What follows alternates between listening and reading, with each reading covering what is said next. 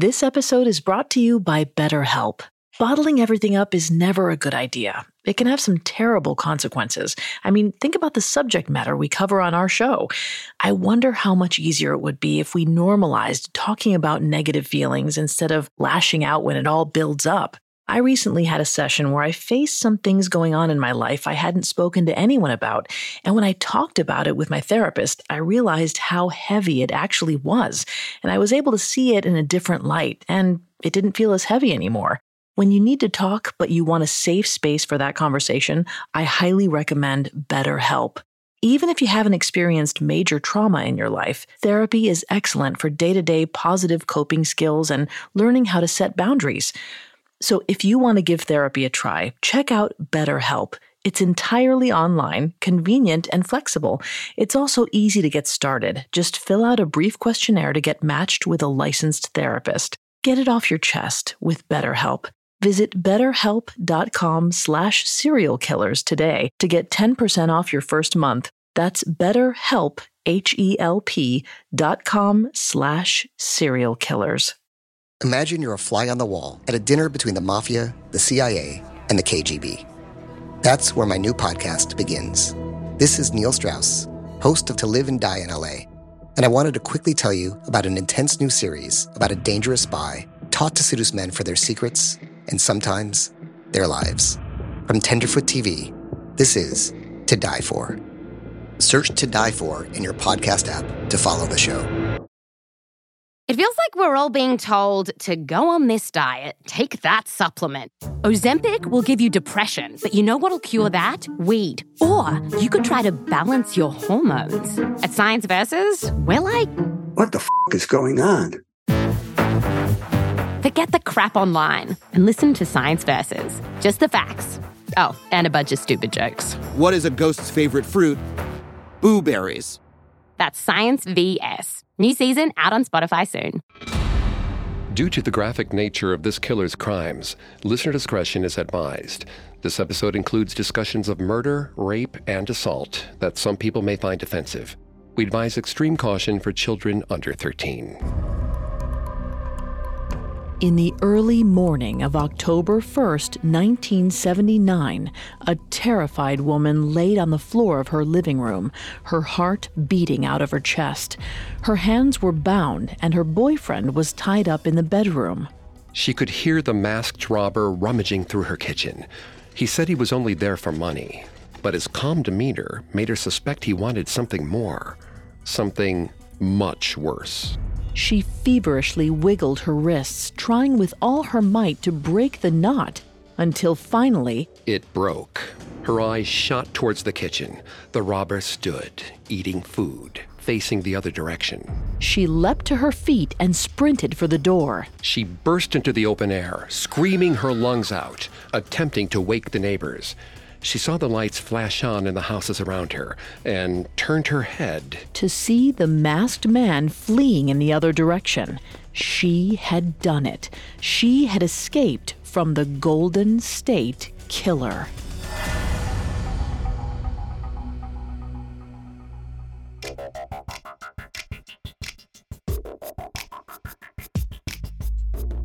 Hi, I'm Greg Polcyn. This is Serial Killers, a Parcast original. Every episode, we dive into the minds and madness of serial killers. Today, we'll conclude our look into the crimes of Joseph James DeAngelo, better known as the Golden State Killer. I'm here with my co host, Vanessa Richardson. Hi, everyone. You can find episodes of Serial Killers and all other Parcast originals for free on Spotify or wherever you listen to podcasts.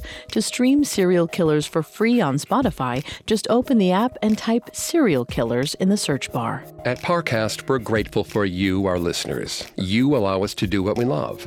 Let us know how we're doing. Reach out on Facebook and Instagram at Parcast and Twitter at Parcast Network. Last week, we covered DeAngelo's tenure as a serial prowler and rapist in the Sacramento area between 1974 and 1979.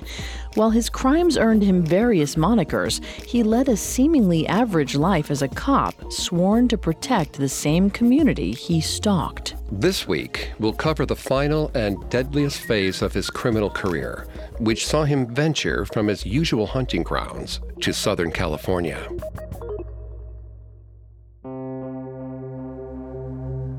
For an entire year, Joseph James DeAngelo allegedly broke into a series of homes in Visalia, California. His crimes at the time earned him the nickname the Visalia Ransacker. But his time as the ransacker ended in 1975 after a close encounter with authorities. He remained law abiding for a time, but it seems his bloodlust resurfaced. DeAngelo got a new job in the Auburn Police Department and is suspected of assaulting women as the East Area Rapist at the same time. By 1979, 29 year old DeAngelo had allegedly committed countless ransackings, raped nearly 50 women, and killed three people across Northern California. The East Area Rapist's final attack in the East Bay occurred on June 25, 1979. As it's theorized, he left Northern California shortly after. It's likely he was driven away from his hunting grounds by frightened homeowners who increased their home security measures and purchased a plethora of firearms. This compromised his ability to control his victims, taking the pleasure out of his crimes. Vanessa is going to take over on the psychology here and throughout the episode. Please note, Vanessa is not a licensed psychologist or psychiatrist, but she has done a lot of research for this show. Thanks, Greg. Over the years, as the Golden State Killer's crimes became more brazen, one thing remained the same the location of his attacks. Even in his early days, his preference for home invasions was clear. He relished breaking into homes and intruding on people's most intimate spaces. According to criminologist and author Dr. Scott A. Bonn, the signature is not required in order to commit the crime. Rather, it serves the emotional or psychological needs of the offender. The signature comes from within the psyche of the offender, and it reflects a deep fantasy need that the killer has about his victims. When breaking into homes became riskier for him, the man who eventually became the Golden State Killer could have changed his signature location. He could have carried out his attacks outside of the home, where the victims would not be as prepared to fight back. However, where he committed his crimes was just as important as the crime itself. His psychological fulfillment could not be met any other way. On top of that, a new threat had recently taken hold of Sacramento and inspired more hypervigilance. A married couple, the Gallegos, committed a series of abductions and murders that further intensified neighborhood vigilance and local police presence. If DeAngelo was to carry on as the East Area rapist, he would be placing himself in a higher risk of capture. And so it seems he searched for fresh territory and the unsuspecting victims that came with it. By September 1979, DeAngelo allegedly zeroed in on the small coastal town of Goleta, near Santa Barbara, California. There was now a nearly 400 mile buffer between his hometown and this new place. He hoped it would be enough to get authorities off his trail. By the end of 1979, DeAngelo had been fired from the Auburn Police Department for petty theft. Although it's unknown what he did for work in the early 80s, many speculate he chose a field that enabled him to venture far from home. He most likely got a job as a truck driver. It was the perfect cover for his constant visits to Southern California. In September, 33 year old DeAngelo is suspected to have carefully planned his first attack in Goleta. He selected his target, then made hand drawn maps of the neighborhood, noting creeks and back alleys in case he needed to make a quick escape. He kept the names of potential victims on the back of his maps for easy reference. His attention to detail showed the extent of his need for control. He had to know everything long before he would step inside his victim's home. DeAngelo also took comfort in the knowledge that switching towns would provide him with a blank slate to commit crimes. His time as a police officer had taught him that police departments rarely communicated with each other. It would take a near eternity before Sacramento police realized the East Area rapist had rebranded and moved south. In the early morning of October 1st, 1979, DeAngelo broke into a home on Queen Anne Lane. Like in past cases, the couple reported waking up to a masked intruder flashing a light in their faces. Through clenched teeth, he demanded to know where they hid their money. He made his victims think he was only there for cash. He may have done this to make his victims more cooperative, as they may have thought he wouldn't harm them. However, it's more likely that it was just part of DeAngelo's fun. According to Dr. Deborah Schurman Kauflin, author of Vulture Profiling Sadistic Serial Killers, sadists love to fool people. They enjoy acting like puppet masters, making people dance to their whims. DeAngelo, in particular, presumably took pleasure in manipulating his victims' emotions. That October morning on Queen Anne Lane, he tied his victims up, then rummaged through their drawers. To keep with his ruse, he gathered together a mere $3 in change.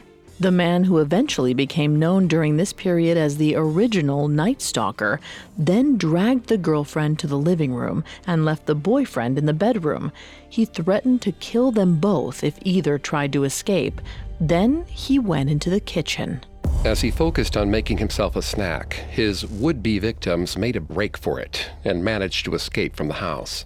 The girlfriend's screams alerted a neighbor to the man's presence, forcing him to flee. Having already familiarized himself with the neighborhood's creeks and back streets, he vanished into the darkness of the night. Even though he had escaped, DeAngelo was ostensibly furious. He had gotten cocky and botched two assaults in a row. His bloodlust was going unsated, and his frustration only grew. It would only be a matter of time before the original Night Stalker's frustration turned deadly. When we return, the original Night Stalker won't fail again. This episode is brought to you by Anytime Fitness. Forget dark alleys and cemeteries. For some, the gym is the scariest place of all, but it doesn't have to be. With a personalized plan and expert coaching, Anytime Fitness can help make the gym less frightening. Get more for your gym membership than machines. Get personalized support anytime, anywhere. Visit AnytimeFitness.com to try it for free today. Terms, conditions, and restrictions apply. See website for details. Now, back to the story. On October 1st, 1979, 33 year old Joseph James DeAngelo allegedly botched his second home invasion in a row. He evidently spent the next three months fuming, but then returned to Southern California to finish what he started. On December 29, 1979, the original Night Stalker once again stalked the small town of Goleta. To psych himself up for his next sexual assault, he spent the night ransacking houses all throughout the neighborhood. One couple spotted a man run across their living room as they arrived at their home. As they went inside, they found that nothing was missing, but their poor dog had been brutally punched in their absence.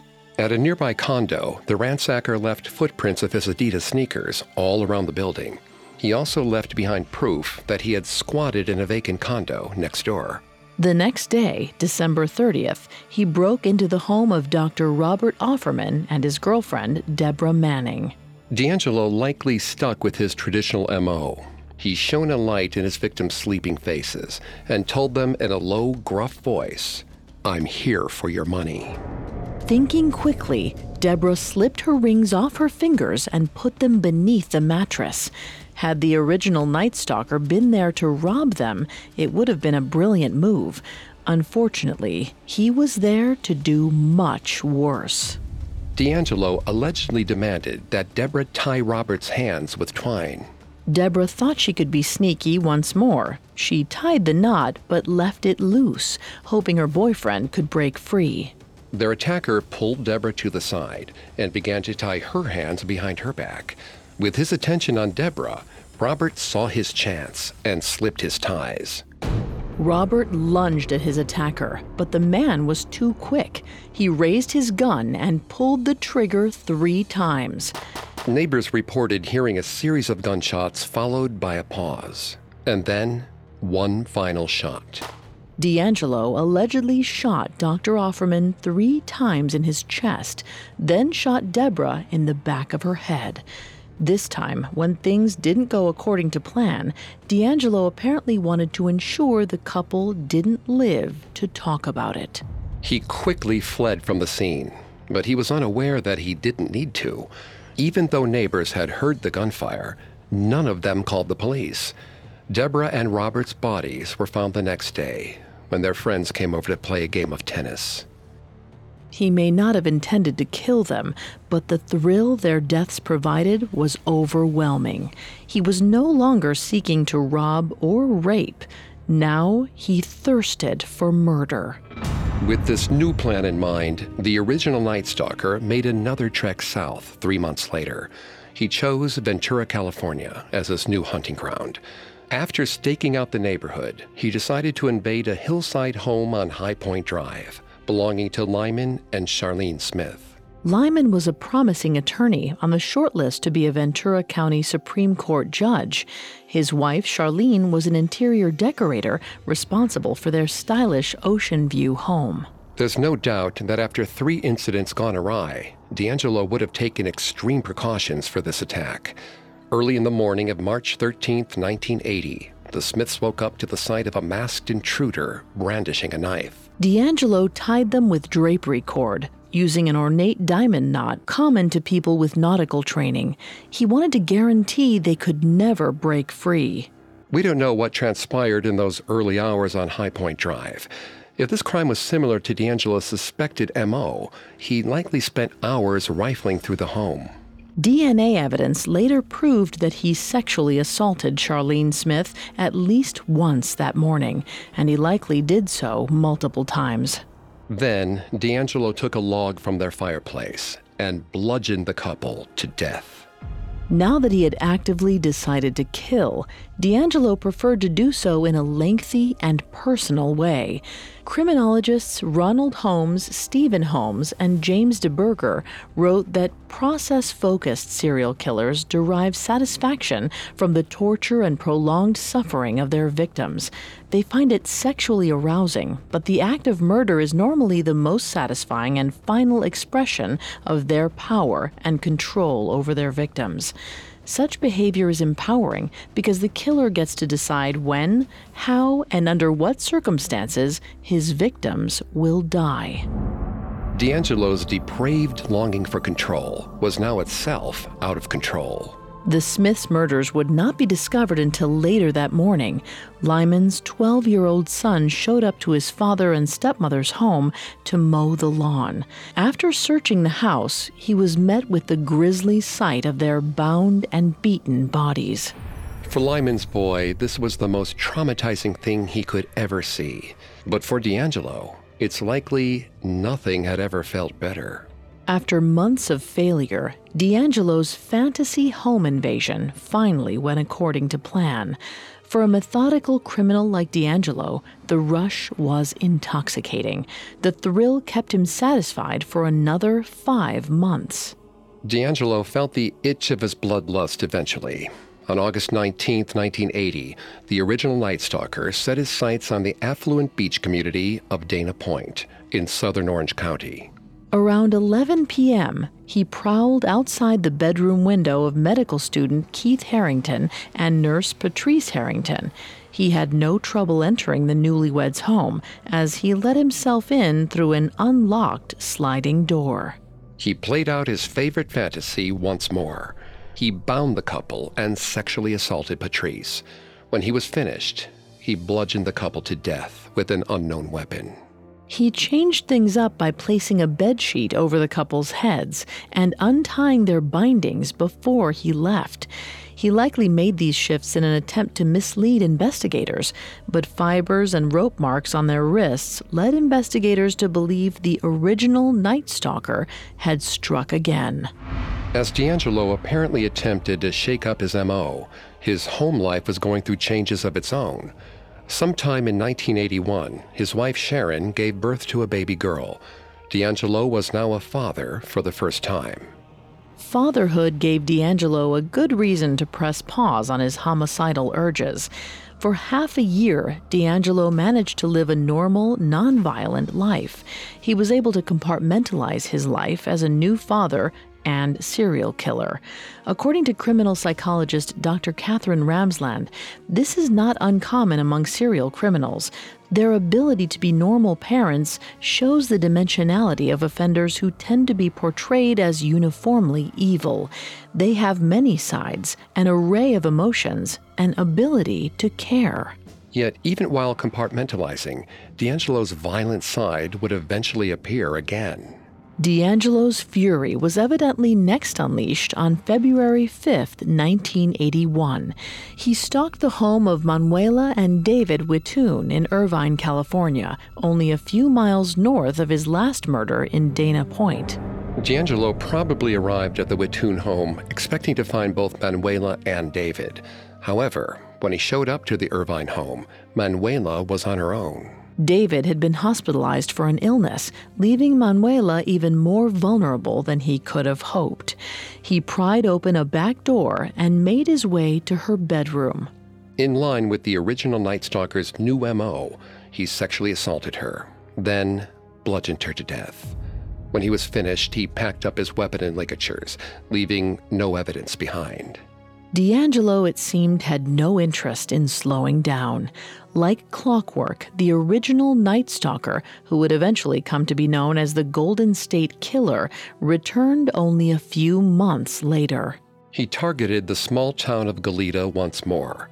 On July 27, 1981, he zeroed in on yet another young couple, Cheri Domingo and Greg Sanchez. Cheri had been staying in the home as a favor to a friend. That night, she invited her boyfriend, Greg, to stay over. It was an unfortunate night for both of them to be there. The couple was awakened by the masked prowler. DeAngelo allegedly spouted his usual threats, but he quickly lost control of the situation. Greg Sanchez, standing at 6'2, decided to fight. He rushed his attacker. The Golden State Killer's heart pounded in fear. Racked with nerves, he pulled the trigger. The bullet wounded Sanchez, knocking him to the floor. Then DeAngelo allegedly beat him to death. Once finished, he bludgeoned Cheri, just like his previous victims. While DeAngelo had succeeded in his original goal, that night shook him to his core. Former Contra Costa County Detective Paul Holes theorized that combative victims like Greg Sanchez made DeAngelo too nervous to carry out another assault. After all, DeAngelo was nearly 40, while his targets remained young and dangerous. After his tussle with Greg Sanchez, DeAngelo went five whole years without committing any murders. It's not clear what DeAngelo was up to during this break, although he likely just spent more time with his family. DeAngelo must have fought a constant battle with his baser urges to avoid committing murder. After all, he had previously only gone without killing for months at a time. Sadly, his murder sobriety would not last forever. A 2012 paper in the Iranian Journal of Medical Law by Dr. N. Mehra and A.S. Peruz offers some insight into DeAngelo's psyche. They claim that once a killer has tasted the success of a kill and is not apprehended, it will ultimately mean he will strike again. It's like an addictive drug. His desire to control a person's fate was DeAngelo's drug, and he would backslide into his old habits hard. In 1986, the Golden State Killer reemerged in Orange County to claim his youngest victim. After this, the Golden State Killer meets his own end. And now back to the story. After a five year hiatus, Joseph James DeAngelo, the man charged with being the Golden State Killer, decided to take himself out of murder retirement. On May 4th, 1986, it's suspected that 40 year old DeAngelo once again prowled the quiet suburb of Irvine, California. That night, his bloodlust focused on Janelle Cruz, a teenager who was home alone with her boyfriend. In years past, a young couple had been his idea of the perfect target. But DeAngelo was getting old, and he was apparently no longer confident in his physical prowess. Instead of attacking immediately, the Golden State Killer watched the home and waited for Janelle's boyfriend to leave. As soon as Janelle was alone, he broke into her bedroom. There, he unleashed his most vicious attack. He sexually assaulted her, then bludgeoned her face beyond recognition. Authorities had to use dental records to confirm her identity. The Golden State Killer had suppressed his rage for five years. He unleashed it all upon poor Janelle. The same year, DeAngelo allegedly returned to murder. He became a father for the second time. A man notorious for his hatred of women, only ever had daughters. With the new addition to his family, DeAngelo retreated to a quiet life in Sacramento. After a few decades, the Golden State Killer started to fade from public memory. After 12 years of terrorizing communities all throughout California, Janelle Cruz's 1986 murder was the last known crime attributed to the Golden State Killer. During that time, the ransacker, rapist, and killer was responsible for 13 murders, nearly 50 sexual assaults, and countless burglaries. Dr. Michael Stone, a professor of forensic psychiatry, explained that DeAngelo's retirement from a criminal career was probably due to his old age. Stone wrote that as men grow older, their testosterone levels are down, their capacity to perform is weakened, the prey drive is lessened. Elderly DeAngelo might not have had the same urges as he had as a young man. Despite his inactivity, investigators continued to pursue the killer. They doubted he would stop his attacks overnight. They reasoned that if he'd been able to change locations and MO before, he could have done it again. The only way they believed the Golden State Killer would stop was if he was dead or imprisoned. In reality, he was hiding in plain sight. Although he lived in the suburbs, he wasn't living a quiet life. His marriage was on the rocks, and it eventually reached a tipping point with the birth of his third daughter in 1989. Sharon DeAngelo moved out and filed for divorce. She briefly got a restraining order citing domestic issues. Yet in time, even these domestic issues would pass. Sharon eventually went back on her decision to divorce DeAngelo. The two remained legally married, but lived in separate houses. This arrangement came as no surprise to their neighbors. They reported that when DeAngelo visited his estranged wife, he yelled at her from the driveway and never stepped foot inside. Moments like these, when DeAngelo's darker nature bubbled to the surface, became more common as he aged. He eventually gained a reputation of being a moody and foul mouthed old man. As his family life fell apart in the early 1990s, he found steady work as a truck mechanic at a Save Mart distribution center. He worked the night shift for 27 years until his retirement. There, coworkers thought of him as an average family guy. Save Mart workers never imagined that their longtime coworker was the same man that terrified the community in the 1970s. That same man still took pleasure in tormenting his victims decades later. Throughout the early 90s, the Golden State Killer called his past victims, threatening to come back and kill them. David Witthuhn, the husband of one of the women DeAngelo allegedly murdered in 1981, reported getting unsettling calls that ranged from heavy breaths to threats on his life. He regularly received these calls for 30 years. This may have been a way for DeAngelo to relive his murders. It speaks to his controlling nature and desire to be a puppet master to his victims. He was still able to affect them even if he couldn't physically attack them. But the taunting calls told police that the Golden State Killer was still out there, so they kept looking. In 2001, DNA evidence linked the East Area Rapist's late 1970s attacks to the Southland's Golden State killer spree in the early 1980s. These results proved once and for all that these attacks were committed by the same person. This discovery inspired Detective Paul Holes, an investigator with the Contra Costa County District Attorney's Office, who had pursued the Golden State Killer for 24 years. In 2017, after decades of dead ends, he looked to advances in genealogy to help him solve the case. Detective Holes believed he could access the databases of private gene sequencing companies like 23andMe if anyone on those sites was related to the killer, his team might finally catch the elusive murderer. Of course, this had never been done before. Other investigative agencies throughout California also voiced their apprehension. Most of the DNA evidence had degraded over the past 40 years, and this style of genetic investigation might be entirely impossible. Detective Holes sympathized with their worries, but he was undeterred.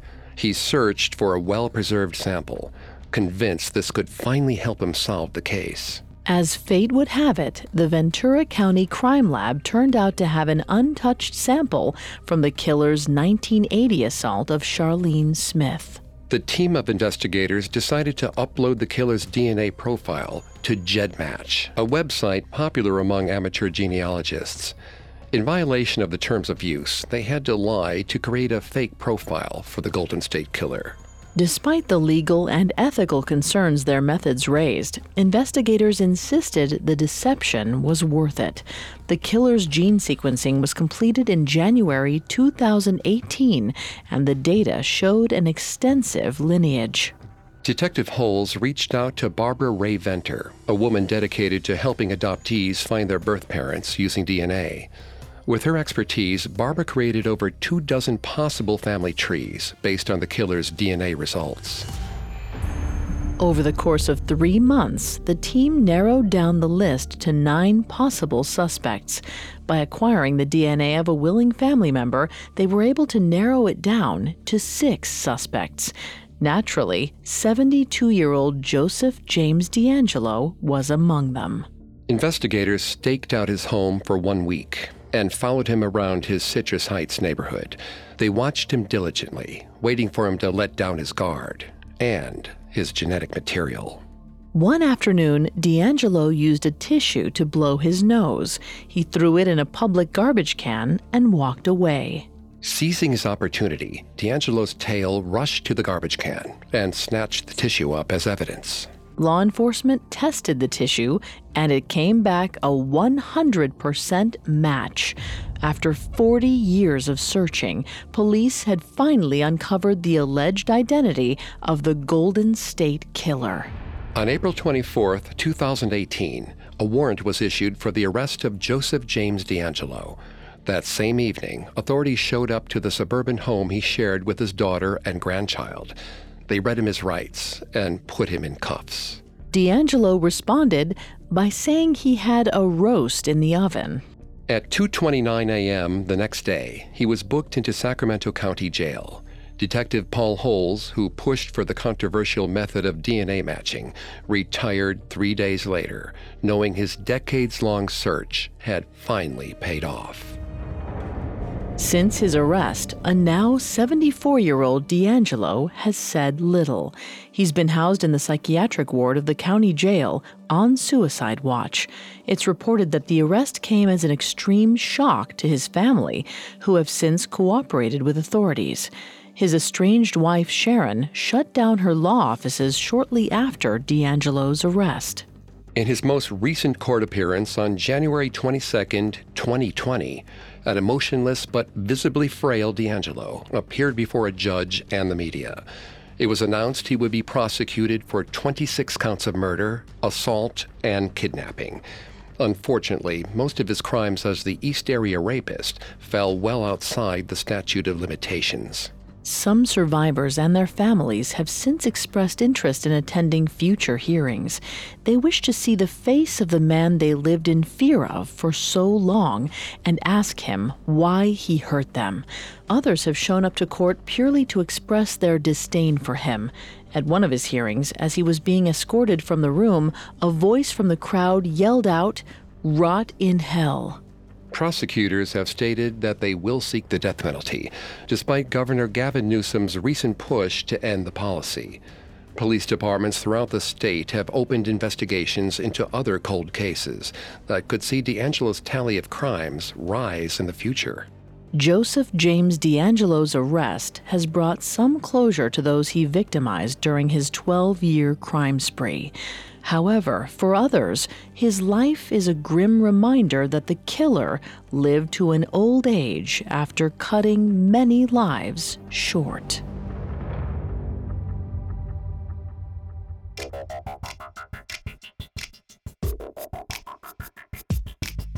Thanks again for tuning into Serial Killers. We'll be back next week with a new episode. For more information on Joseph James DeAngelo, amongst the many sources we used, we found The Creep Among Us, The Golden State Killer After the Arrest by Ann Penn, extremely helpful to our research. You can find more episodes of Serial Killers and all other Parcast originals for free on Spotify. Not only does Spotify already have all of your favorite music, but now Spotify is making it easy for you to enjoy all of your favorite Parcast originals, like Serial Killers, for free from your phone, desktop, or smart speaker. To stream Serial Killers on Spotify, just open the app and type Serial Killers in the search bar. And don't forget to follow us on Facebook and Instagram at Parcast and Twitter at Parcast Network. We'll see you next time. Have a killer week. Serial Killers was created by Max Cutler and is a Parcast Studios original. Executive producers include Max and Ron Cutler, sound designed by Russell Nash, with production assistance by Ron Shapiro, Carly Madden, and Aaron Larson. This episode of Serial Killers was written by Edlin Ortiz, with writing assistance by Abigail Cannon, and stars Greg Polcyn and Vanessa Richardson.